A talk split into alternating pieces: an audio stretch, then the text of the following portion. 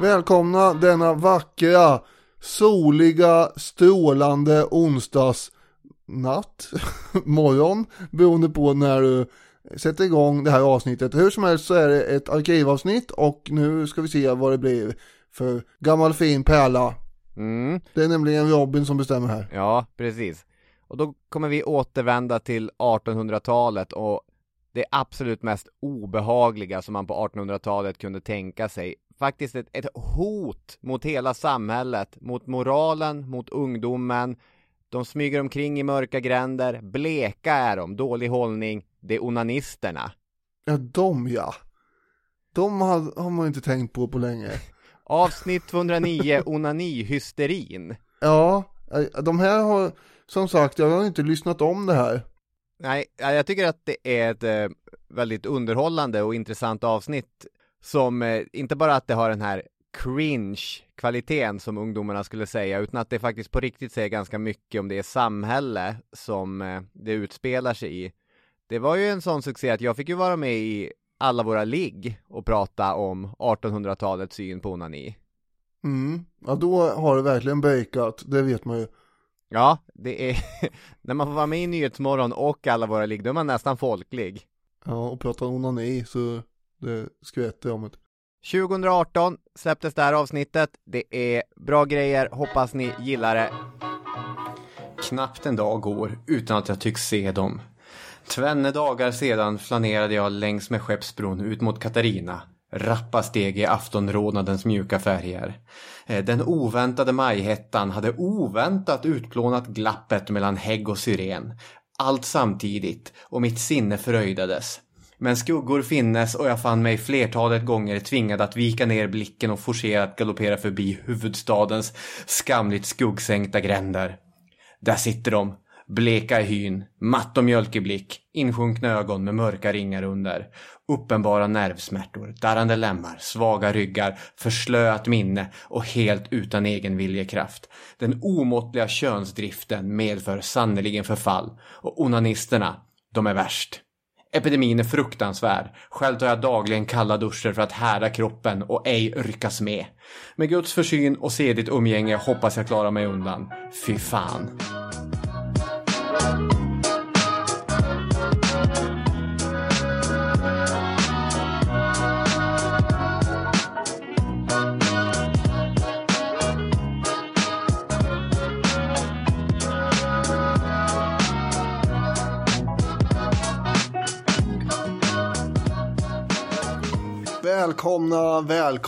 Välkomna till Historiepodden. Just det. Ja, jag heter Daniel, du heter Robin och vad är någon form av den här inledningen som vi precis hörde? Ja. Du pratade i jag-form. Ja, en liten Dr. Glas-pastisch där. Det är Dr. Glas, ja. Så det är Hjalmar som har suttit och knoppat ihop det här. Nej, det är ju jag som ganska taffligt har härmat stilen från Hjalmar Söderbergs Dr. Glas. Ja. För det stämmer ju ungefär i tiden, tidigt 1900-tal och sent 1800-tal, att man ska kunna ha gått förbi och skrämts för de här hemska onanisterna. Vi ska prata om onaniskräcken i Europa under framförallt 1800-talet. Ja, det här ämnet har du valt. Det är ju egentligen ett av mina favoritämnen. Kanske inte just den historiska onanin, men 1800-talets medicin och sedlighet. Mm. Du vet, ibland så när man sitter och funderar, vad ska vi ta nästa avsnitt? Och så tänds det en lampa, man får en snilleblixt. Just det. Och då kommer jag att tänka på Claes Ekestams Kroppens idéhistoria. Som det är en bok som går igenom. Det är olika... Det är hans forskning om olika, vad ska man säga, men idéhistoria kopplat till olika kroppsliga funktioner och kroppen som i sig. Och det blir mycket 1800-tal här nu igen. Ja, det blir mycket 1800-tal. Där ett tag tänkte jag att jag var färdig med 1800-talets borgerlighet. Det tror jag aldrig att du blev. Nej, det kanske på tal om Hjalmar Söderberg. När vi pratade om Hjalmar Söderberg och hans märta för några veckor sedan då. Fasen, det här är ju en oerhörd epok. Man ska säga att det är inte bara Claes Ekestam som har skrivit om den här grejen, utan även Karin Johannisson i hennes första bok, tror jag, Medicinens öga, avhandlar hon onanihysterin.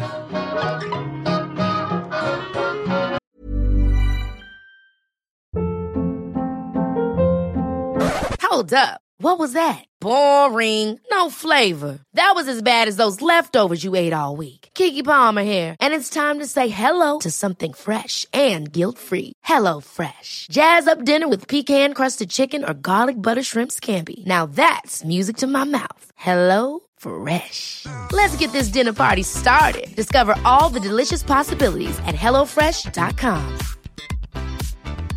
I'm Sandra, and I'm just the professional your small business was looking for. But you didn't hire me because you didn't use LinkedIn Jobs. LinkedIn has professionals you can't find anywhere else, including those who aren't actively looking for a new job, but might be open to the perfect role, like me. In a given month, over 70% of LinkedIn users don't visit other leading job sites. So if you're not looking on LinkedIn, you'll miss out on great candidates, like Sandra. Start hiring professionals like a professional. Post your free job on linkedin.com/achieve today. Millions of people have lost weight with personalized plans from Noom. Like Evan, who can't stand salads and still lost 50 pounds. Salads generally for most people are the easy button, right? For me, that wasn't an option. I never really was a salad guy. That's just not who I am. But Noom worked for me. Get your personalized plan today at Noom.com. Real Noom user compensated to provide their story. In 4 weeks, the typical Noom user can expect to lose 1 to 2 pounds per week. Individual results may vary.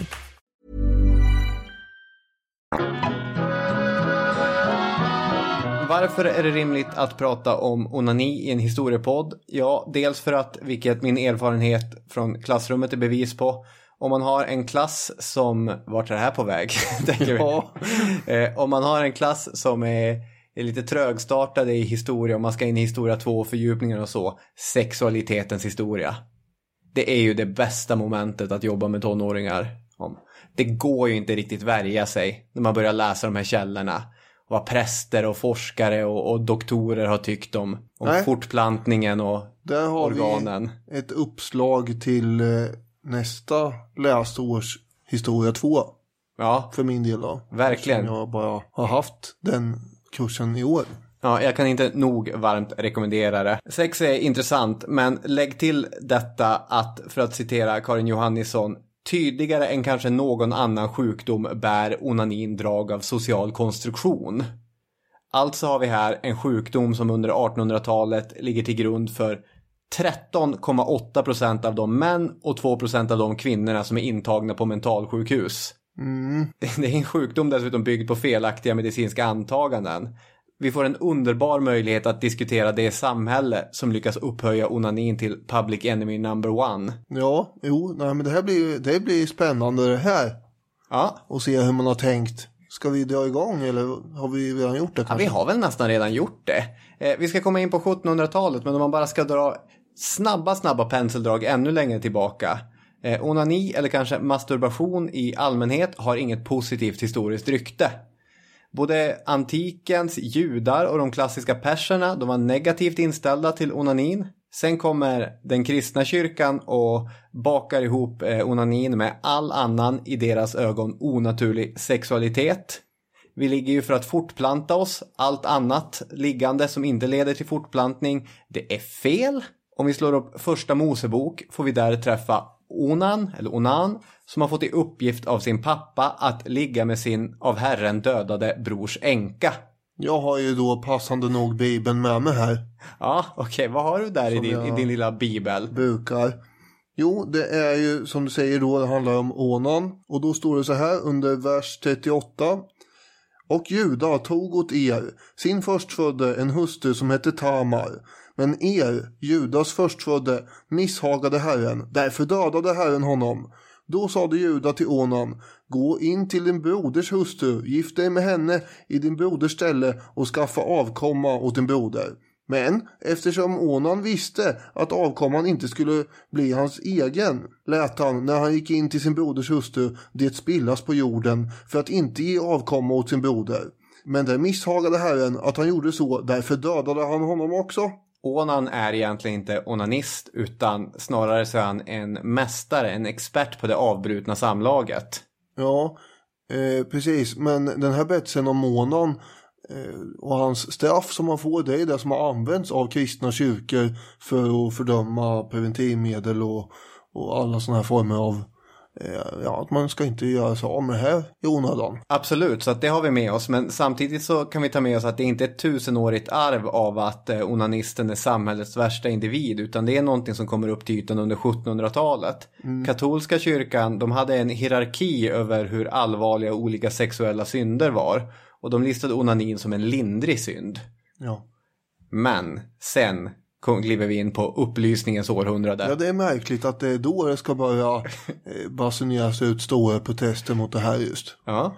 Men enligt de författare vi stöter på så har det här dragit iväg någon form av, ja, vi kommer ju märka epidemiliknande variant.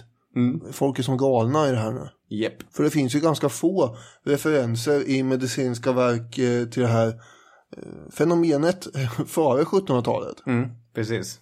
Men 1710, då kommer boken Onania. Ja. Icke att blandas ihop med Narnia. Nej, det är helt olika böcker.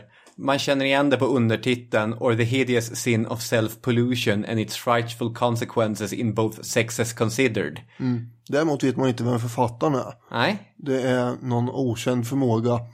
Den här boken har ju ett religiöst och moraliskt perspektiv och anslag, får man ju säga. Ja. Den går bra. Succé. Vid 1750, alltså 40 år efter första upplagan, så har det getts ut totalt 19 upplagor av Onania. Mm. Trycks i 35 000 ex, och det är rätt mycket på den här tiden. Det får man säga. Det är från den här boken som vi också får begreppet onani då. Ja. Att den tar bibelberättelsen om onan och kopplar det till självbefläckelse eller masturbation. En strid av moralisk litteratur som är direkt felaktiga medicinska påståenden föredömer detta fruktansvärda brott mot Gud kommer på 1700-talet. Men standardverket har ett jättelångt namn på franska, men det förkortas vanligtvis Le Onanisme. Mm. Och det kommer från en schweizisk läkare vid namn Simon-André Tissot. En erkänd och vidaläst läkare och forskare som till det var ledande gestalt inom den schweiziska upplysningen. Tissots bok får ett hejdundrande genomslag, faktiskt ännu mer än de här 35 000 exen av Onania som såldes. Och den kommer att användas faktiskt, ja, dels under 1700-talet men även under i princip hela 1800-talet som en bok att gå och slå i. Får se nu, vad sa nu Tissot? Just det. Och vad Tissot gör att han börjar ge masturbationen en medicinsk trovärdighet. Alltså, det här är en sjukdom definierad som en försvagning av nervkraften med en hel uppsjö som dramatiska följder som kommer som ett brev på posten av den här försvagade nervkraften. För det är själva, ja, det är det som är problemet, att man blir så otroligt svag av det.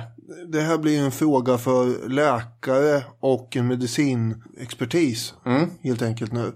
Och ja, men han pratar och skriver om medicinska konsekvenser mer än vad man gjorde i den här tidigare boken 50 år före. Mm. Men den har också inslag av moralism och är religiöst präglad den med. Det är svårt att liksom sära på det där fortfarande. Mm. Men det har mer av vetenskaplighetsaura över sig. Mm. Och med den vetenskapliga auran så kommer de flesta av tidens intellektuella giganter faktiskt hoppa med eller hoppa på anti-onanitåget. Vi kan ta Voltaire, Rousseau, Immanuel Kant, alltså de här upplysningens tungviktsmästare som blir inspirerade av Tissots texter och själv fattar gåspennan och starkt markerar om onanins farliga inverkan på ungdomen.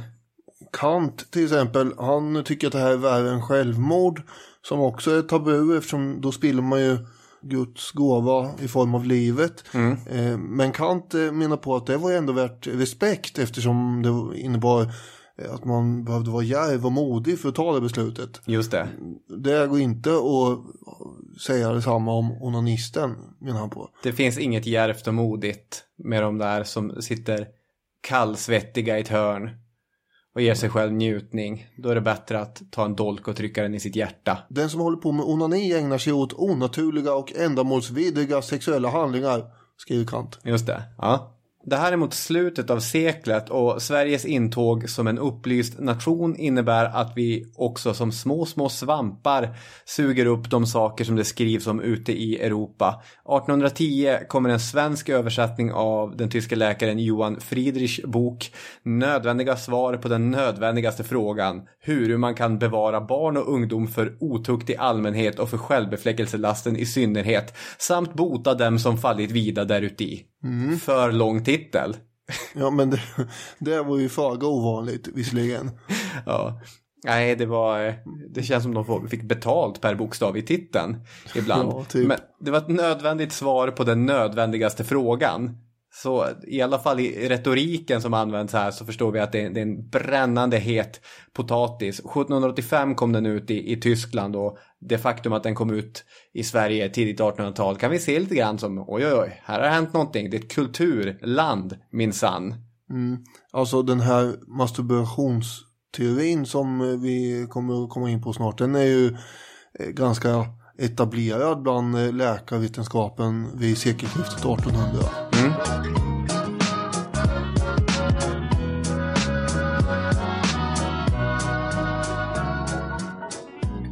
Ska vi komma in på sekelskiftet 1800 och liksom landa i vad som kommer bli den gängse bilden av denna sjukdom? Ja. Ska vi ta och lista några symptom då? Det kan väl bli någon sån här, det kan bli någon sån här lek. Se hur länge vi orkar hålla på. Ja. Du drog ju upp en del här i inledningen visserligen. Ja. Men det tål så upprepas. Allmän förslappning kan ju drabba onanisten. Svaghet och kraftlöshet, den är given. Uttorkning av kroppen. Huvudvärk. Ja, just det. Melankoli. Ryggmärgsförtvining. Ja, svimningar eller kramp. Förlamning. Sinneslöhet och dumhet. Yrsel. Hjärtklappningar och sömnlöshet. Hypokondri. Förstoppning eller diarré. Problem med matsmältning. Det kan man tänka, det hänger ihop. Det gör det, ja. Ja, men i princip alla underlivsåkommor. Absolut. Epilepsi. Blindhet. Skelögdhet. Dövhet. Åderbrock. Så gott som alla besvär kan bero på att man är onanist. Högst godtyckligt allt det här. Visste inte läkaren vad det var för något, så kunde man ju alltid dämma till med vad gör du när du är ensam egentligen? Ja, precis. Ekestam, han skriver: det förefaller inte ha funnits en enda fysisk åkomma eller sjukdom som inte åtminstone av någon läkare sattes i samband med onani. Detsamma gäller psykiska störningar. Mm. Ja, men det är ju skönt att ha en sån slask, vad ska man säga, hypotes. Fastän här har vi ett vitt spritt spektra av olika åkommor. Det är inte så att du råkar vara, ska jag säga det här, onanist. Och så sen ser man hur skammen faller över sin patient. Den här Oest som du pratade om innan, Johan Friedrich Oest, han menar ju på att det stora problemet är att förövarna är totalt ovetande om hur farligt det här är. Mm. Och därför så ser ju han som sin och de andra läkarnas uppgift att upplysa allmänheten om det här och väcka dem och deras fullständiga okunnighet inför den här horribla lasten. Det är ju en typisk upplysningsidé. Mm. Väldigt sympatiskt. Och det publiceras ett stort antal medicinska handböcker i det här ämnet. Och där tas ju de här symptomen upp. Ibland återkommer du till det här med humoralpatologi. Mm. Har gjort. Någon gång ska vi prata ännu närmare om det. Men det har ju med vätskor att göra. Ja, för när vi ska börja prata orsaker om hur man kan ha landat i att det här är så farligt, då måste vi väl prata lite humoralpatologi. Ja, och det är ju de gamla grekerna och romarna som sätter den här teorin på kartan. Det går ju ut på att man har en massa olika vätskor, eller i princip är det ju 4 vätskor i kroppen som måste vara i balans. Sen lever ju den föreställningen kvar i läkarvetenskapen väldigt, väldigt, väldigt, väldigt länge. Mm. Och då är det så att den manliga säden, det är den viktigaste vätskan av dem alla. Mm. En handbok beskrev den som människokroppens ädlaste och tillika minst ymniga vätska. Ja, jag har ett annat citat från en lärobok. En saft av synnerligen värde, alstrad av blodets bästa och mest betydelsefulla delar. Mm. Livskraften i dess mest koncentrerade form. Det finns ju inget överflöd av det här då. Nej. Som det gör av blod till exempel. Och det gör det inte heller. Men det finns mer blod. Ja, det finns mer blod att tillgå än sädesvätska, just det. Ja, och den tar tid att utvecklas och sådär. Och därför så är förlusten av den extra förfärlig. Det här är då teorin om sädesförlust som kommer att leda fram till den här onani-skepsisen. Mm, och det är det Tissot utgår från i sin bok till exempel. Ja, en annan teori eller grej i det här är ju att pubertetens förändringar tros ju hänga ihop med utvecklingen av säden så att säga. Mm. Och att man tänker sig att delar av vätskan sugs upp i blodet också, vilket är förklaringen till de andra förändringarna som händer i den unga manliga kroppen. Ja. Men man får väl säga det att det finns flera indicier som stödjer den här teorin. Och det är ju en sån sak att titta på de här pojkarna. De är inte riktiga män, de har inte mannens styrka och mannens driv. Men sen när de puberterar då och kan börja alstra den här magiska saften. Någon sorts verklighetens dunderhonung, fast invärtes då. Då helt plötsligt så blir de fantastiska, slagkraftiga personer. Sen lyfter man ju även fram kastraterna. Mm. Visst, de sjunger vackert, men de blir inte starka och maskulina som en redig kar. De blir lösa i hullet. De låter och ser ut som en kvinna. Mm. Är det då avsaknaden av sädesvätska? Vem vet, kanske det. Kanske. Ett citat här som jag har från Ekestam går så här. Ett ofta anfört, men ej av alla läkare gillat argument för att säden innehöll en hög koncentration av livskraft var den trötthet som bemäktigade sig mannen efter samlaget. En läkare påstod att den glädje och munterhet som kvinnan däremot kände i samma situation härrör från den flyktiga substans som hon mottagit av mannen under parningen. Ja. Ja. Alltså mannen behöver ju hela livet se till att den här säden fortsätter uppgå i hans blod för att behålla livskraften, och därför ska den inte förslösas. Nej. Precis. Men viktigast av allt är dock att ungdomar tänker på det här, för det är då är man i uppbyggnadsfas så att säga. Ja, eller gamla män eller män som är lite svaga till konstitutionen. Ja, då ska man hålla sig borta från såna här idéer. De är riskgrupper, det är som gravida kvinnor nu, ät inte Östersjötorsken. Jag tror att det har lite mer belägg. Hushåll med era vätskor. Det finns ju en rimlig invändning man kan ha redan nu då. Men de män som förslösar sin säd i samband med en partner, med andra ord de män som ligger mycket, hur funkar det? Varför är inte de svaga? Och Tissot, han hade en bra lösning på det här. Magnetism. Att förlusten av nervkraft kompenserades av en partners magnetism. Mm-hmm. Och enligt Tissot var det därför viktigt att ha en riktigt snygg partner. En attraktiv partner gav mer magnetism. Det här samspelet som uppstod gjorde att det var inte lika farligt att tappa sin nervkraft. Det här har Tissot suttit och bara tänkt ihop ju. Ja, man kan föreställa sig en ganska dålig sketch. En patient går in på en läkarmottagning. Hej doktorn, jag är så trött efter jag haft utlösning. Känner mig svag. Doktorn suckar. Får jag se ett foto på din fru? Inte undra på, du har för lite påfyllnad av magnetism. Eftersom skilsmässa är i princip olagligt så ordinerar jag vila, kalla bad och avhållsamhet. Ja. Ett intressant stickspår när vi ändå pratar om sädesförlust har bland annat forskaren Ben Baker Benfields, starkt namn, stark alliteration. Han är en av de som har lagt fram idéer om sammanblandningen under det tidiga 1800-talet mellan sexualitet och ekonomi. Mm. För det här är den borgerliga glansperioden och då verkar det liksom ha geggats ihop lite grann där. Och vad han lyfter fram är att det dels finns en stor sammanblandning av begrepp. Till exempel är det vanligt i de engelska texterna att spend eller spendera används för att beskriva utlösning. Men vad det handlar om enligt honom är att synen på kroppen är ungefär detsamma som den synen på ett land eller ett företag man har. Alltså man har begränsade möjligheter till att producera. Mm. Du kan ju inte använda upp mer kol än vad du kan gräva upp ur marken. Det gäller ju att hushålla. Ja, gud ja, man vet aldrig när det kommer en kall vinter. Så innan du kan börja spendera din sädesvätska måste du ha producerat ett överskott. Dessutom så är det ju fiskalt oansvarigt att göra det här till ingen nytta alls. Det är som att stå och hälla pengar rakt ner i golvbrunnen. Spara istället. Fiskalt oansvarigt, ja.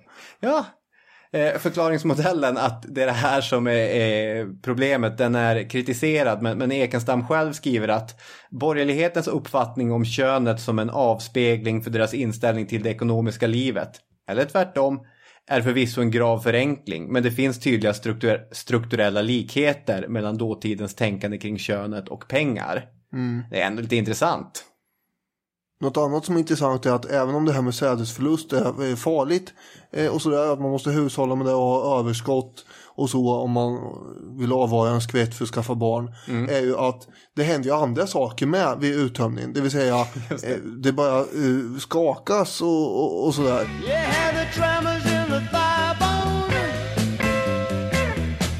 Shaking all over.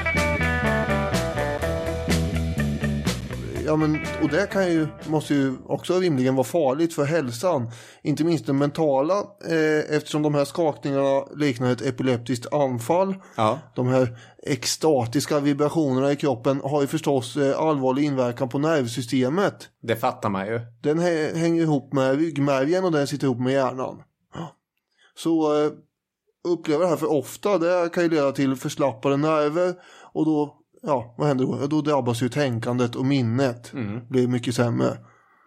Så förmågan att klara av sädesförlust hänger ihop med mannens allmänna hälsotillstånd och kroppsbyggnad, som vi var inne på här innan. Men jag ska inte vara för gammal eller ung eller något sånt där. Mm. Du var inne på det här med att det var konstigt då, eller att man ansåg att det var farligare med onani än med samlag. Mm. Och det där går ju ihop med den här diskussionen man har om ändamål och missbruk. Just det, det är bra ord. Ändamålet med alla sexuella aktiviteter är ju fortplantning, och det är rimligt och helt okej för artens överlevnad. Enligt vem, säger du? Ja, enligt den kristna kyrkan är det tänkt så. Men det var det jag misstänkte. Ja, det får du inte en stjärna i kanten för. Men under den här tiden är ju medicin och läkarvetenskapen, den är inte riktigt självständig än, utan det är en vetenskap som man kan tänka sig är som ett litet barn som fortfarande på 1800-talet är lättpåverkad och tänker och tycker som föräldern. Och föräldern är då den kristna föreställningsvärlden, kan vi tänka oss. Vilken söt liten metafor. Ja, för de blir väldigt påverkade av vad de kristna moraliska värderingarna gör. Ja. Sexualiteten som inte har till ändamål att fortplanta sig är ett missbruk av livskraften. Mm. Och då har jag ett citat till här bara för det här. Den som förslösar sin dyrbara livsenergi genom masturbation eller alltför frekvent kopulerande ruinerar dessutom inte blott sin egen hälsa, utan hotar också att underminera det kommande släktet. Alltför ofta påkallade utlösningar antas göra säden svag och kraftlös, vilket får som konsekvens att avkomman urlakas på livskraft. Ett maximum av kraft och energi bör ha ackumulerats före konceptionsögonblicket för att bibringa det blivande barnet dessa egenskaper. Ja, och en läkarbok skrev: liksom människan äter för att leva, inte för att njuta av maten, ska hon para sig för att släktet ska fortleva och inte för att skaffa sig egen sinnlig njutning. Här ser man att det är skillnad på ändamål och missbruk. Ja, just det. Jag läste i dagens DN, kommer jag på nu, på tal om släktens fortlevnad, så att ja, jag såg en rubrik om det där med. Ja. Och det är ingen nyhet. Nyheten för er som inte har läst om det idag är att europeiska mäns sädesvätska blir sämre och sämre. Cykling verkar vara ett stort problem. Cyklingen som en skurken. Ja, det är ett av problemen tydligen. Jag föreställer mig att det är en massa olika ämnen som kanske är östrogen i olika plaster och sådär som omgör oss hela tiden. Mm. Det är ju också en mycket trolig hypotes. Ja, absolut. En annan sak som gör att onani är värre än att råka slösa bort lite under ett samlag som inte fullbordas, är ju att det är så förbenat onaturligt att sitta där i ett hörn för sig själv. Fantasin har ju använts för att få kroppen och alltså, som egentligen var ett vilotillstånd här. Den försätts i någon form av enorm ansträngning, och det här är ett artificiellt behov som man har tänkt fram. Ja, och det gör att det här är farliga grejer. Och det är dessutom farligare återigen ju yngre masturbatören är, eftersom den här personen ännu inte är färdig i sin utveckling. Nej. och ynglingen riskerar att försvagas, och det kan bli en vanebildning också som leder till att man hela tiden måste få starkare upplevelser som ska efterjagas, och så där skriver man i de här handböckerna. Det här är en sån här snöbollseffekt här. Mm. Och sen har vi en annan konsekvens som de har noterat, och det är ju att onanisten vet innerst inne att det här med självbefläckelse är naturvidrigt, och det är därför de får ångest och skuldkänslor hela tiden.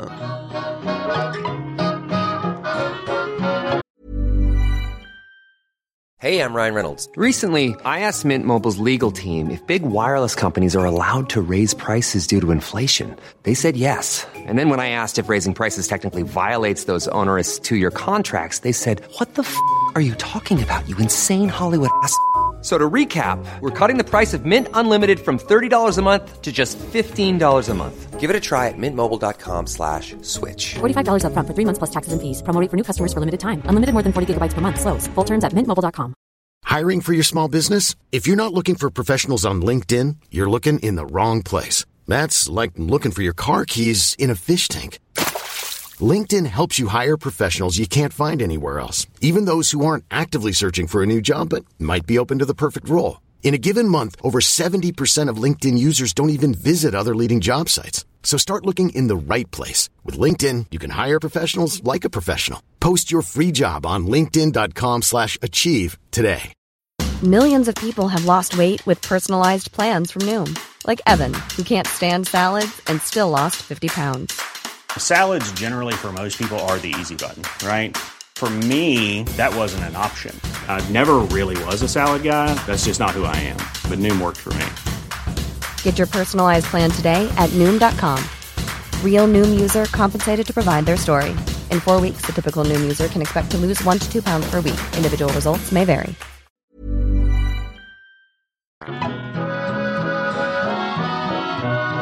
Var det någon som sa kvinnorna? Ja, du. Fokus blir på killarna eftersom författarna och läkarna hade fokus på just killarna. Men oroa er inte tjejer, även er självbefläckelse var ett problem som noggranna läkare såg till att både tänka på och skriva om. Dessutom är ju allt det som sägs om männen helt överförbart på kvinnorna i teorin här, tycker man. Mm. Åtminstone enligt den här tvåsädesteorin som finns. Ja, precis. För även ni kan tappa livsenergi. Aristoteles idéer om att livmodern var en tom behållare för mannens frö att växa inom, det var den antika idé som hade fått störst genomslag. Men det fanns alternativ, tvåsädesteorin, precis som du sa, Daniel, det var Hippokrates, också en gammal god läkare, som stod bakom den. Alltså att den här gamla goda läkaren är ju hela läkarvetenskapens fader. Ja, då var man en gammal god läkare. Ja, jo. En klassisk läkare, skulle jag vilja säga. Det vill jag faktiskt lova att du har rätt att säga i det här fallet. Det som den gamle gode Hippokrates menade var att den vätska som gör tjejer våta under sex också innehöll en livsgivande kraft. Nu får vi komma ihåg att människans ägg inte upptäcktes förrän det är sent 1800-tal. Jag tror 1889 eller något år där i kring. Så att allt man vet före det är egentligen mer eller mindre bra gissningar. Men det fanns flera framstående forskare som trodde på tvåsädesteorin. Carl von Linné var ett av dem. Mm. 2 vätskor blandas till ett barn, så är det. Så med den utgångspunkten är det inte bra för tjejerna att ligga och gnida sig i sin ensamhet om nätterna heller. Och den här modellen, den hör hemma i, får man säga, den antika enkönsmodellen. Alltså att man och kvinna är en sämre samt en bättre version av samma kön. Och till detta tänkande följer att kvinnans säd helt enkelt är mindre ädel än mannens. Så därför gör det mindre skada. Det är inte riktigt lika farligt att tjejerna slösar bort sin livsenergi. Det är inte det, för den är inte, som det står, lika ädel och fullkomlig. Men... Ni trodde att ni hade klarat er tjejer, men eftersom kvinnors nerver är finare och mer känsliga än männens är kramperna man får vid en orgasm helt livsfarliga. Det är skakningarna som är det stora hotet för kvinnan, ja. Kvinnan är konstitutionellt svag. Hon klarar inte av de här häftiga ryckningarna som följer med. Nej, och då blir det ju nervsabotage på alltihop. Det är farligt för alla kvinnor, för en gravid kvinna är det helt uteslutet. Fostret kommer dö direkt i livmodern eller så kommer det dö i samband med förlossningen. Alltså, killar, no no, tjejer, no no. Och ändå håller folk på under hela 1800-talet. Så här kan vi inte ha det. Och tydligen under 1700-talet med. Här behövs det en liten kampanj. Ja, mot detta gissel. Det är ju inte jättesvårt att ta på sig den, vad ska man säga, raljanta hatten här när vi pratar om det här. Det har jag. Men det är ju en verklighet som var en verklighet för alla som levde för förra seklet och så. Men dels får man ju kosta på sig att vara lite raljanta på deras bekostnad, för det är ju lite larvigt. Tycker vi idag, ja. Ja, det var det sista man tyckte då, tror jag. Jo. Och, absolut, och det är ju hemskt med människor som det har drabbat, och det kanske är lite synd om läkarna som vi driver med också, men de läkarna är ju döda. Ja, jo. Så att vi gör det ju på tryckt, liksom, vi är ju tryckt bakom deras rygg, de kommer ju inte få höra att vi skrattar åt dem. Nej, så kan man ju resonera. Men jag menar bara empatin med historiska fenomen och aktörer och sådär kan man ju fundera lite över. Det är en rimlig kommentar, jag tar den med mig. Okej, fortsätt raljera här då. Ja, men det är mycket man kan raljera. Jag tänkte bara kort flika in det här också, att om man ska vara lite fair med dem, hur kan alla de här konstiga symptomen hänga ihop? Det var att de trodde på sensitivitetsläran också. Alltså att genom nervsystemet kunde kroppens alla organ känna påverkan. Så att även om det är i könet det börjar så att säga, så skakar det loss i hela kroppen. Psykiska åkommor kan man ju förklara på det här sättet. Kraftiga skakningar har letats upp till hjärnan och pang, nu blev du kleptoman eller hypokondrisk. Eller du kanske har fått afasi. Allt det där kan förklaras genom att man har olika idéer som tillsammans ger en hyfsat trovärdig medicinsk förklaringsmodell. Mm. De trodde ju på det. Ja, det verkar ju som det. Många av de här handböckerna och läkarna och olika förståsigpåare menar att problemet har ju som sagt ökat lavinartat under 1800-talet. Och det här beror ju på, det finns alltid förklaringar. Och förklaringen här är ju som vanligt, eller på att säga, som man brukar dra upp i olika sammanhang när det är något som är farligt. Kulturyttringar som ställer till det.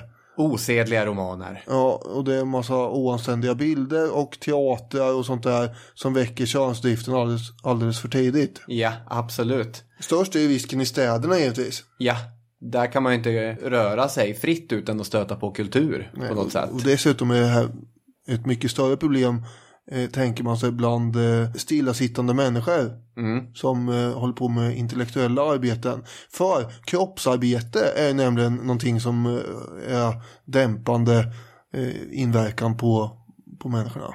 Oh, ja. Då håller man inte på med det här så mycket tydligen. Nej, man är för trött, man orkar inte. Ja, det är det man tänker sig. Många av de här skrifterna har ju en ren panikkänsla över sig. Det är som att det pågår någon form av pest runt omkring. Och de använder ju sådana begrepp ganska mycket. Ja, verkligen. Smitta, farsot. Eller du säger något? Nej, jag tänkte bara, ska vi ta ett, nu hoppas jag det klassiska exemplet, det är väl bara klassiskt för den som har läst det. Men ska vi ta det mest alarmistiska från den svenska tidningen Budbäraren, 1880-tal? Ja, för den här kampanjen är ju som mest intensiv i Sverige från mitten av 1800-talet fram till ungefär första världskriget 1914 kan man göra med sig. Mm. Och då får vi, jag läser så får ni själva bedöma om det är alarmistiskt eller inte. Vaker upp i föräldrar, vaker upp i lärare, så vill jag ropa med torndörns stämma för att höras i varje vrå mitt älskade fosterland. Vaker upp i uppfostrare, det är tid att förbarma sig över Sveas ungdom, att det icke står väl till med ungdomen i våra dagar, att verklig nöd är far och färde. Det bevisar varje allvarlig och prövande blick på ungdomens fysiska, moraliska och religiösa tillstånd. Det bevisar den allmänna och högljudda klagan av föräldrar över barnens överhandtagande, tuktlöshet och olydnad. Av lärare över lärjungarnas håglöshet, virrighet och själslöhet. Av läkare över rådande blodlöshet och kroppslig svaghet hos det uppväxande släktet. Vadan kommer detta fördärv? Tänk om det finns någon särskild synd, om någon hemlig last som Gingis svang bland ungdomen och lik en mask i det förborgade frätte på dess lekamliga och andliga livsrot, något särskilt ont. Det är förskräckligt att nämna, men sägas måste det. Den största delen av vår ungdom lider av det förfärligaste bland alla laster, självbefläckelsen. Lite alarmistiskt är det ändå. Ja, det är väldigt alarmistiskt. Och nu är det inte längre översättningar bara, utan nu är det svenska läkare som ger sig in i det här gyttret och skriver texter och så vidare, böcker och allt möjligt. Mm. Särskilt borde man ju vikta in kraften i bekämpningen mot skolorna när det gäller den här ovanan, verkar de tycka. Det är intressant att det är ändå det svaret som ganska många har i ryggraden. Varje gång det dyker upp en samhällsfråga så är det väldigt många som, det här borde lärarna undervisa. Varför får de inte lära sig om det här i skolan? Ja. Och jag har fullt upp med att lära dem stava och förklara hur en kommun fungerar och så. Men det här är ju ett samhällsproblem. Ja, så då blir väl jag som får se till att självbefläckelsen utrotas från det unga släktet. Nu, det är andra problem i min tid, jag vet det.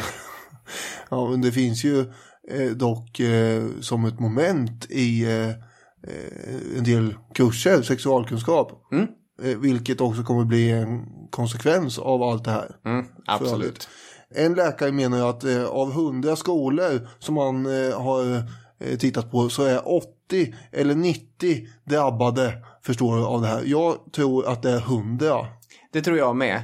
Metoden för den undersökningen var ju också att de i kollegiet hade diskuterat mellan varandra. Jaha. Och kommit fram till siffran. Just det, men då kan man ju undra hur de kunde komma fram till det här. För hur vet man om någon är en onanist eller inte? Den här onanisten måste ju skrämmas fram, som de skriver, ur sina skrymslen. Ja. De måste tas på bar gärning om möjligt också. Ja. Spåra upp dem. Och kännetecken finns ju. Ja. De kan variera. Vi har dragit de här symptomen, men då är långt gånget alltså. Ja. Det kan mycket väl gå att upptäcka innan. Och det hittar man det i ett tidigt stadium så finns det ju hopp. Ja, det är där man tänker så här. Mm. Och det var de här kännetecknen som jag antar att de här har suttit och diskuterat då för att komma fram till hur många som eventuellt skolor som var drabbade. Ja. Några kännetecken är ju då ansiktsfärgen hos vederbörande som kan avvika. Man är gulgrön eller gul. Mörka vingar runt ögonen. Just det. Går runt där med skygg blick. Ihopsjunken kroppshållning. Svettas lätt. Ja. Har ofta finnar eller andra utslag. Inget av det här är sånt som är så vanligt hos tonåringar. Nej, precis. Det här hur ens hy såg ut. Och en svetthormoner, det hade man full koll över som tonåring. Lynnigt humör, undandragande och också lite intressant, en benägenhet att svettas på nästippen just.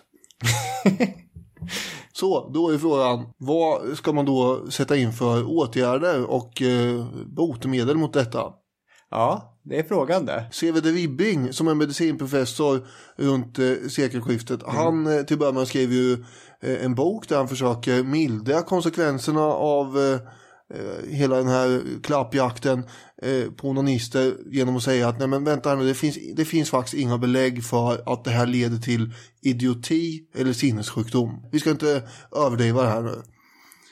Allmänheten hade blivit så uppskrämd av den här litteraturen, menar han på, att det är svårare att få patienten att förstå att allt som står skrivet inte stämmer än att faktiskt få dem att upphöra med den här ovanan. Ja. För den måste nämligen utrotas. Det är Ribbing helt inställd på också. Ja, men sinnessjuka kommer de inte bli. Man är ju framförallt oroade för barnen, och det är ju många lärare som ger sig in i onanilitteraturens förlovade land. Ett ganska kul exempel är, det här tror jag någon av de tyska författarna, Syrn fanns det någon som hette. Mm. Han skriver att skolbarn ska inte få lämna klassrummet för att gå på toaletten så mycket. Mm. För det är stor risk att de kommer in på onanins farliga maskinerier och står där och kissar. Om de måste gå på toaletten så ska man helst skicka ett helt gäng med barn samtidigt så att de kan övervaka varandra. Och på det sättet så får ingen möjlighet till att hänge sig åt den här fula vanan där i något mörkt hörn. Det här låter ju som det är locked, loaded, safe and sound och vi är klara med det här problemet. App. Här kliver då den svenska översättaren Robson in och markerar att det förekommer faktiskt kollektiv masturbation. Mm. Och det här är så skadligt att man... Det här är ju värre än när den enskilde gör det till och med. Ja, här går ju en hel grupp och förtappas samtidigt. Då tappar man ju alla på ett sätt. Så att då är det bättre skicka dem en i taget, eftersom om det är någon som faller dit för den hemska synden, då kan man hantera det. Men om man tappar en hel grupp samtidigt, ni fattar ju själv vilken situation man hamnar i då. En variant är att helt sonika bara förbjuda toalettbesök helt och hållet. Mm. Det skulle ju lösa den biten av problemet. Det finns ju problem med det också då. Jaha, det gör det. Ja. Jo, det är ju så att naturbehovet, konstaterar en läkare, kan ställa till det genom att risken finns då att personen som behöver lätta på trycket istället lägger benen över varandra eller med händerna vidrör de här hemliga kroppsdelarna, och det i sin tur retar ju könsdriften. Snacka om moment 22 det här. Hur man än tänker ut diverse olika åtgärder så hamnar man tillbaka där man börjar. Precis. Annars handlar de här pedagogiska skrifterna mest om blygsamhet. Barn ska inte vara nakna längre än nödvändigt. Man ska inte föra på tal de kroppsdelar som används för att utföra sina kroppsfunktioner. En bra grej är en lång nattskjorta. Är man orolig kan man sy ihop nattskjortan där nere så att inga händer kan leta sig in. Barnen ska ligga på sida. Ja, för ligger man på rygg så kommer urinblåsan kunna så att säga trycka mot sädesblåsorna. Njurarna blir klämda och den här tryckningen inverkar på könsdelarna, och dessutom så kan ju då, som det står skrivet, födslolämmen vidröras och retas av täcket. Så man ska ligga på sidan, och för att man inte då under sömnen på något sätt skulle åka hamna på rygg så kan man alltid binda fast en stor nyckel eller till och med en bok. Ja. Så att det blir riktigt obekvämt att ligga på rygg. Just det. Det är ett bra knep om man snarkar också. Ja. Det är ofta, snarkare snarkar ju oftast på rygg. Kan man knyta fast en stor bok bak på den långa nattskjortan. Annars tänker jag, nu tänker jag här själv bara freelansar lite grann i anti-onani-businessen, att man kanske inte ska ha så sköna tecken. Inte köpa såna här 8-9 tusen kronors tecken från danska importörer, utan att säckväv av stickig typ. Stickig typ? Du tror inte att det kan ställa till ett på något sätt då? Kanske. Jag får gå och läsa litteraturen för att se. Äldre personer, de kan ju då förslagsvis sova med handen under kudden och den andra på täcket för att liksom komma undan den problematiken. Ja. Och sen ska man ju undvika farliga tankar för insomnandet. Ja. Så man ska tänka religiösa tankar, föreslår man. Ja. Man kan också förebygga den här lasten helt och hållet, helst genom att föräldrarna jagar upp sina barn svintidigt så de inte hinner ligga och dra sig i sängen och, som de skriver, den förfarande värmen. Utan nu ska de ut och göra annat här. Och så ska de hållas under uppsikt. Ett annat tips är: man bör ofta och oväntat gå in i det rum i vilket de lekar eller arbetar, och detta alltid under någon förevändning, samt då noga observera om de blir förlägna av överraskningen. Men man have ett vaksamt öga på hemlighus eller avträden, tillåter aldrig att ett barn kvardröjer där, och anmärker noga hur många gånger om dagen det besöker detta ställe. För toabesök är ju ett problem som de vänder och vrider på, de här författarna. Ja. Det är ju ett elände, för att man måste ju tillåta barn att gå på toaletten ändå. Ja, och samtidigt så är det den stora risken att låta dem gå på toaletten.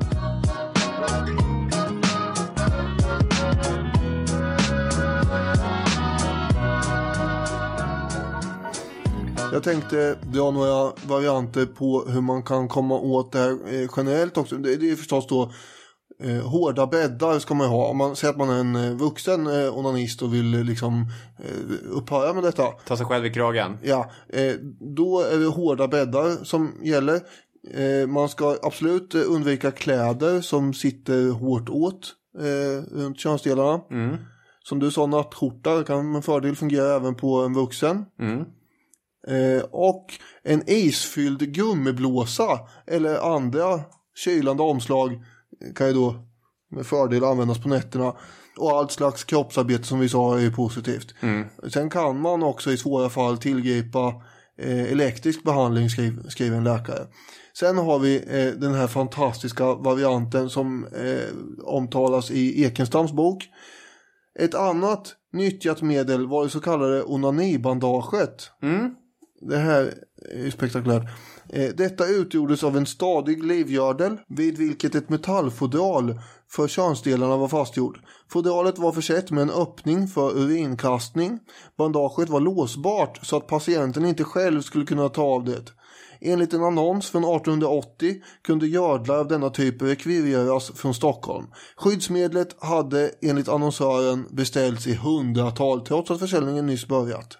Mm. För det här är ju, alltså det är ganska obehagligt, den här övervakningen för barnen, hur man ska skrämma upp dem. Men... Ja, för de säger ju uttryckligen också skrämsel, fruktan, ja. Det är bitar, det är bra. Men från 1860-talet och framåt så finns det ett drag av sadism som kommer in i bekämpandet av onanin. Jag menar, man kan vara ganska kritisk mot de här 1700-tals läkarna och de under tidigt 1800-tal. Men de går ju in där som världsförbättrare och tänker att om människor bara får reda på hur farligt det här är, då kommer allting bli bra. När vi är inne på 1860-talet och framåt, då är det mer hur vi fysiskt kan förhindra människor från det här. Det finns en psykoanalytiker som Ekestam citerar ganska mycket som heter Mark Spitz. Och han har visat inte bara i språket utan också i metoderna hur just sadism blir ett drag här. Vi har de tortyrmaskinliknande redskap som helt enkelt ska förhindra onanisten från att komma åt sina könsdelar. Vi har utöver det här onanibandaget så har vi också, det vet jag, om det, jag tror inte det förekom i Sverige men det förekom definitivt i andra länder, den här nålen som sticks fast i förhuden. Alltså sitter som en säkerhetsnål nästan, fast man sätter inte ihop den på det sättet, som helt enkelt förhindrar rörelsen.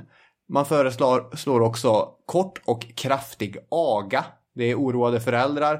Dra inte ut på det här utan gå bara in och snabbt och hårt straffa era barn. Men som det är med de här tipsen som kommer så möts de ju också av mothugg från andra. Mm.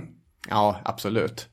Agan kan ju vara direkt kontraproduktiv eftersom det kan också veta upp könsdriften. Just det, beröring överhuvudtaget ska man vara försiktig med. Till exempel ska inte barn sova tillsammans eller sova tillsammans med vuxna heller. Om vi håller oss till vuxna så har vi också kirurgiska ingrepp som en aspekt av det hela. Man får säga att det är ett kirurgiskt ingrepp att sätta in en nål i förhuden också. Men jag läste Henrik Höyers, historikerns essä om hur populariteten för manlig omskärelse sköt i höjden under 1800-talets slut. Och det här har delvis onanihysterin som förklaring. Det är också en intressant berättelse om den här manliga omskärelsen i västvärlden under 1800-talet. Men den tror jag vi kanske... eventuellt för att återkomma till i framtiden. Det kanske blir några 100 avsnitt innan vi återvänder till det här ämnet igen. Men det finns fler spår att plocka upp. Andra kirurgiska ingrepp kunde vara att pensla kring urinröret, sammandragande medel. En anonym källa som Ekenstam har hittat föreslår, och här får vi lite en kvinnlig aspekt också, att klitoris skulle penslas med känseldödande medel, till exempel opium, kloroform eller kokain. Ren kastrering förekommer nog inte i Sverige, men läkaren Erik Wretlind skriver att om inte ämnesplikten förbjöd det hela skulle, citat, det kanske hos oss förekomma icke så sällan, slutcitat. I andra länder finns det dock belagt att man kastrerade människor mot bakgrund av onani.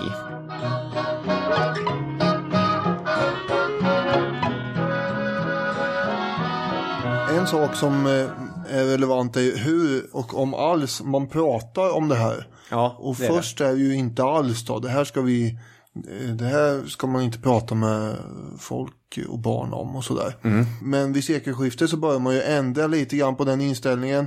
Det är bättre, tycker man, att ge en värdig och saklig upplysning än att ungdomarna tar reda på saker och ting själva från diverse tveksamma källor. Just det, man läser någon sedlighetsfördärvande roman och så helt plötsligt så... Just det, då är det kört. Yep. Så därmed kommer ju då sexualupplysningen in i bilden, och det är ju läkarvetenskapen med att föreslå för att förebygga de här utsvävningarna och oönskade utslagen av sexualiteten. Mm. Det här sätter sig ju djupt i det svenska folkets själ. Absolut. Det blir ju väldigt avståndstagande. Det här är man ju en skamkänsla som lägger sig över alltihop. Det är precis, rakt in i folksjälen. Det är som sill och potatis. Och rädsla för onani. August Palm, en annars ganska radikal herre som var socialistisk agitator i slutet på 1800-talet. Precis, en av svensk socialdemokratis förgrundsgestalter. Precis. Han hade ju i regel en ganska tolerant hållning eller sexuella frågor. Mm. Men synen på onani hade som sagt satt sig så djupt hos allmänheten att det här gick inte för sig i Palms bok heller. Mm. Han använder ju läkarnas argument i det här fördömandet och räknar upp i sin text könsfrågan från 1892.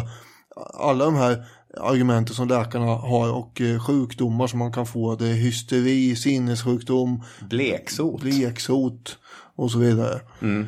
En annan författare är ju Ivar Johansson som inte var politiker men ändå författare. Mm. Absolut, en av svenska proletärlitteraturens stora stjärnor. Han hade inte hört talas om att det här kunde vara, att det skulle vara någon form av tabu eller problem, eller han har aldrig blivit varnad om det här helt enkelt. Sen läste han en bok som handlade om onani och det var en chockartad upplevelse. Mm.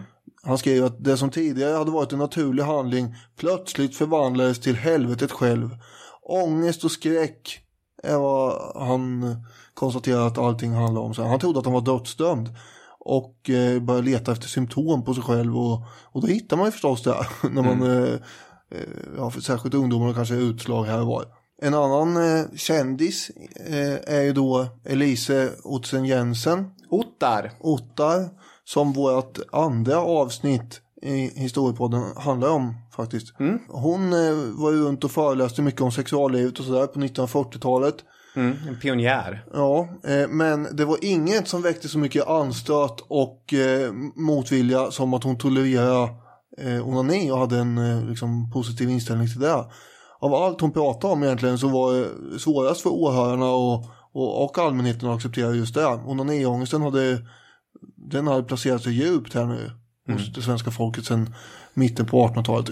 En undersökning 1944 då bland värnpliktiga ledde fram till att 67% trodde att masturbation kunde ge kroppsliga konsekvenser som ryggmärgsförtvinning och hjärnuppmjukning. Mm.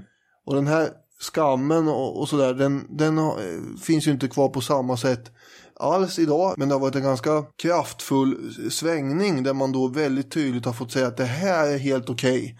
Oj vad okej där, kör på. Och det är som då reaktion på allt det som har varit i 100 år tidigare som krävs. Och ändå så jag har ett klipp här med Johan Glantz som då är komiker. Och det på sätt och vis visar att det här går att prata om, det här går att skämta om. Ja. Men innebörden av det han säger är ju lite grann fortfarande det här med skamkänslan och skamgrejen. Mest pinsamma så finns det ju sex. Som självbefläckelse. Fint uttryck. Håller inte med om att det sämsta med det. Det är att man känner sig så dum när man är färdig. Vill inte ni prata om det här? Vad är det? Eller bli apa ut ämne för guds skull. Ja. Nej, men alltså... Ja, är det ett skämt byggt på 1700-1800-talets premisser?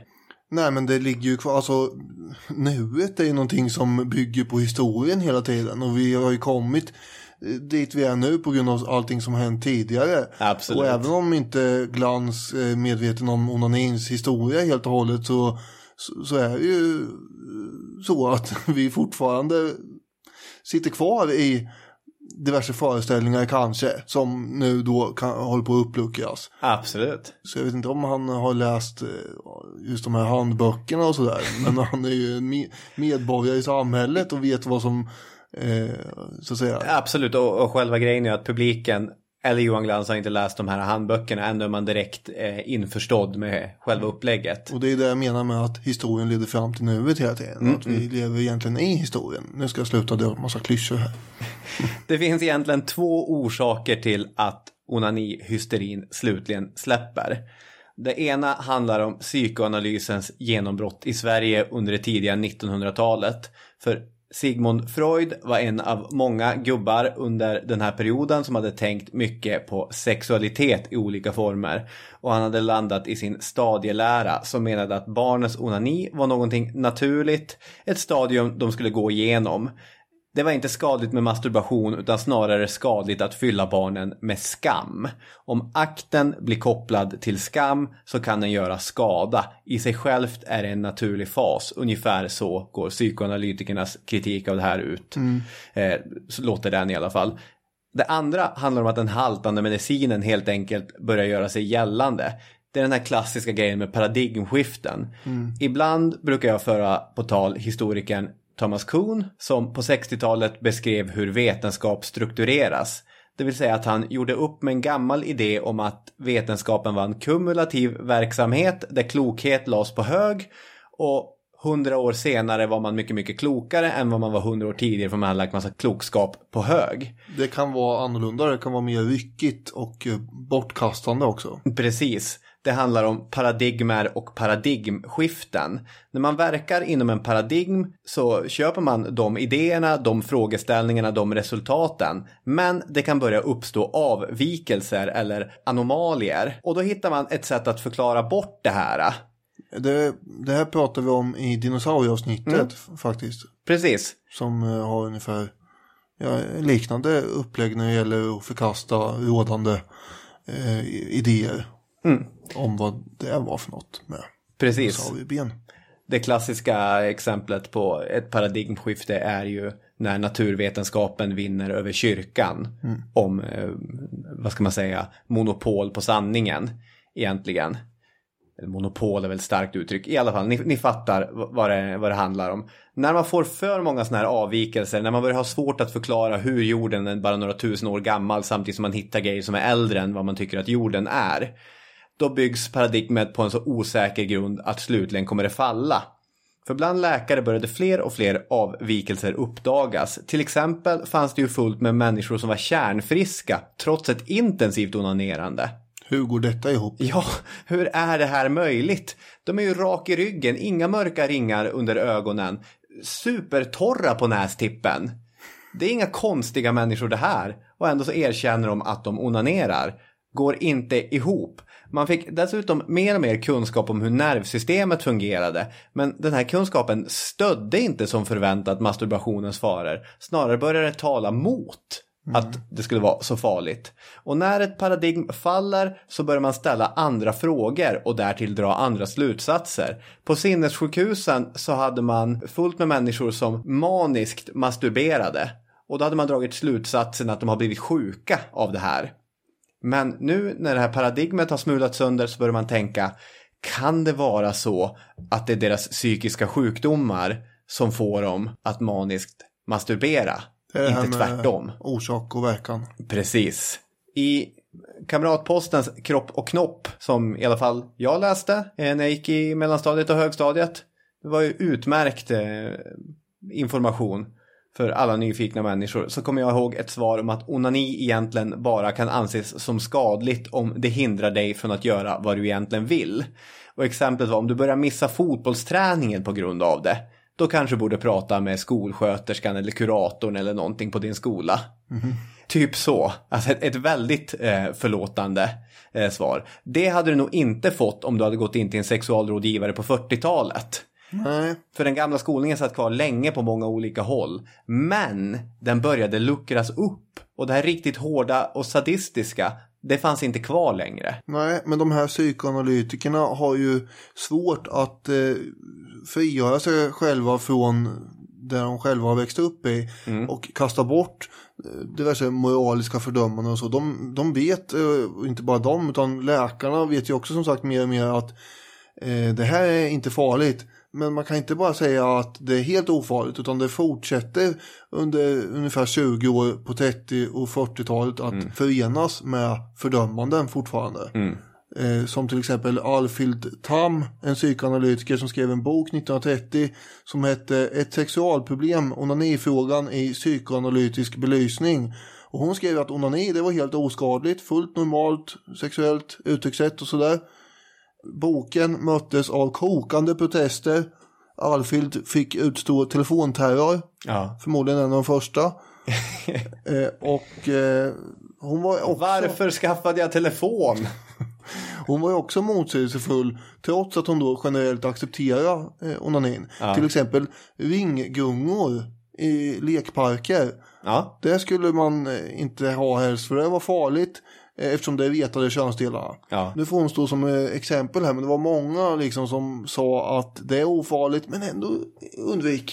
Ja. Det verkar nästan som att man behövde 20 års övergångstid där man samtidigt hade vetskap om det ofarliga men ändå inte kunde släppa det här socialt och moraliskt inbankade normerna och sådär som gjorde att man vidhöll det här fördömandet. För framåt 50-talet så då lite grann, man pratar inte om det här jättemycket, men det är ingen liksom vetenskaplig sanning fortfarande i alla fall. Nej, precis. Om du hade gått in på en läkarmottagning och frågat, får jag ryggradsförtvining av att onanera, hade nog läkaren sagt nej.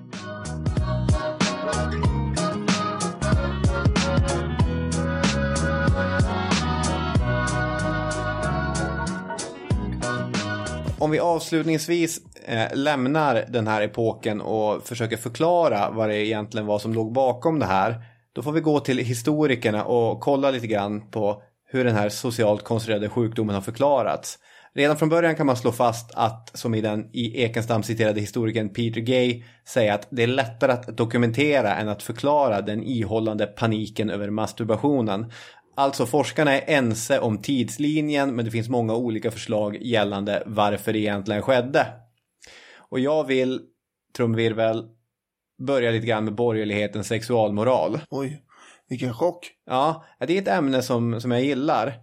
Hela den här grejen, om man verkligen vill gå in i sexualitetens historia, kan man koppla till det som Michel Foucault skriver om förtryckshypotesen. Det är svårt att gå runt när man läser avhandlingar om sexualitetens historia. Jag vill inte gå in på Foucault, jag lämnar teoretiserande och frifräs lite grann om borgerligheten istället.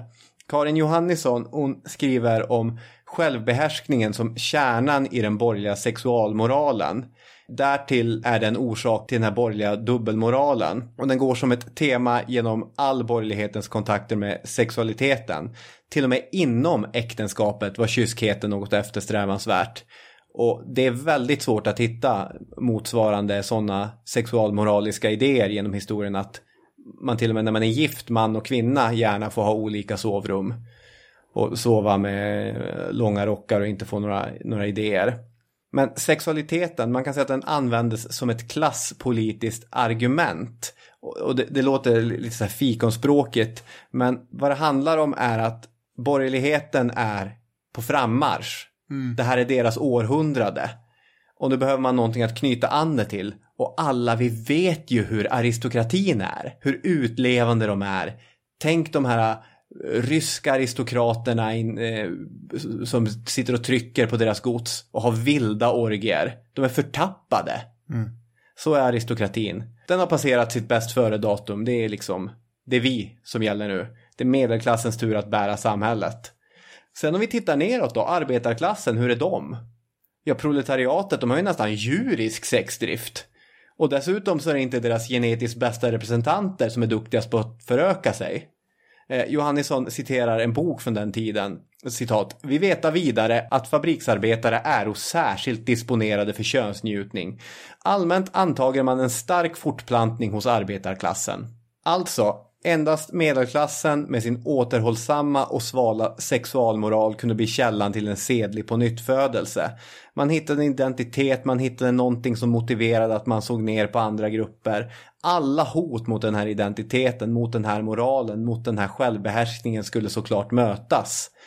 Där skulle vi hitta ett tänkbart skäl till varför den här onanin är så farlig. Det är ju inte en samling medlemmar ur borgerskapet som har suttit i någon herrgård och rökt pipa och cigarr under någon form av kristallkrona och tänkt ut det här som en slags konspiration dock.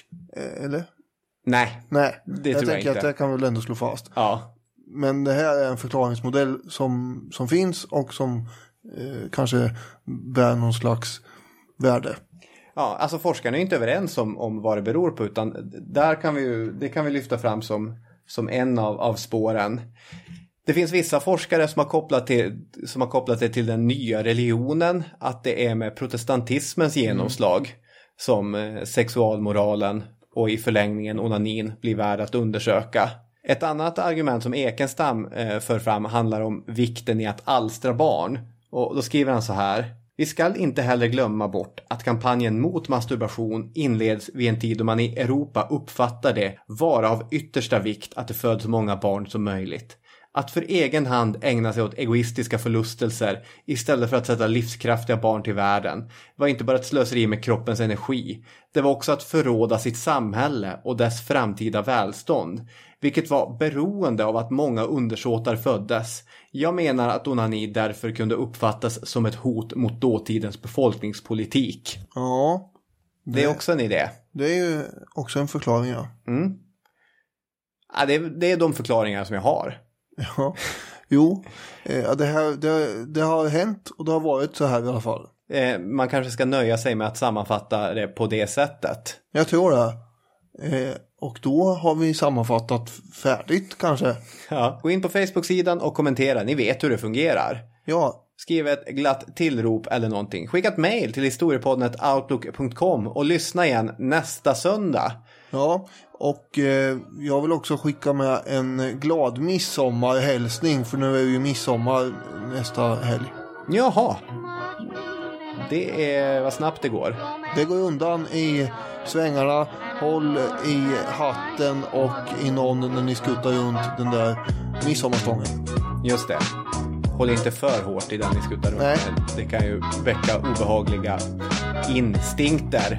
Hörni, tack så mycket för idag. Vi hörs igen nästa söndag.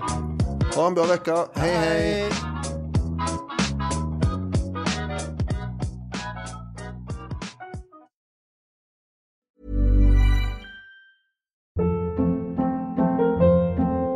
Hold up. What was that? Boring. No flavor. That was as bad as those leftovers you ate all week. Keke Palmer here. And it's time to say hello to something fresh and guilt-free. HelloFresh. Jazz up dinner with pecan-crusted chicken or garlic butter shrimp scampi. Now that's music to my mouth. HelloFresh. Let's get this dinner party started. Discover all the delicious possibilities at HelloFresh.com.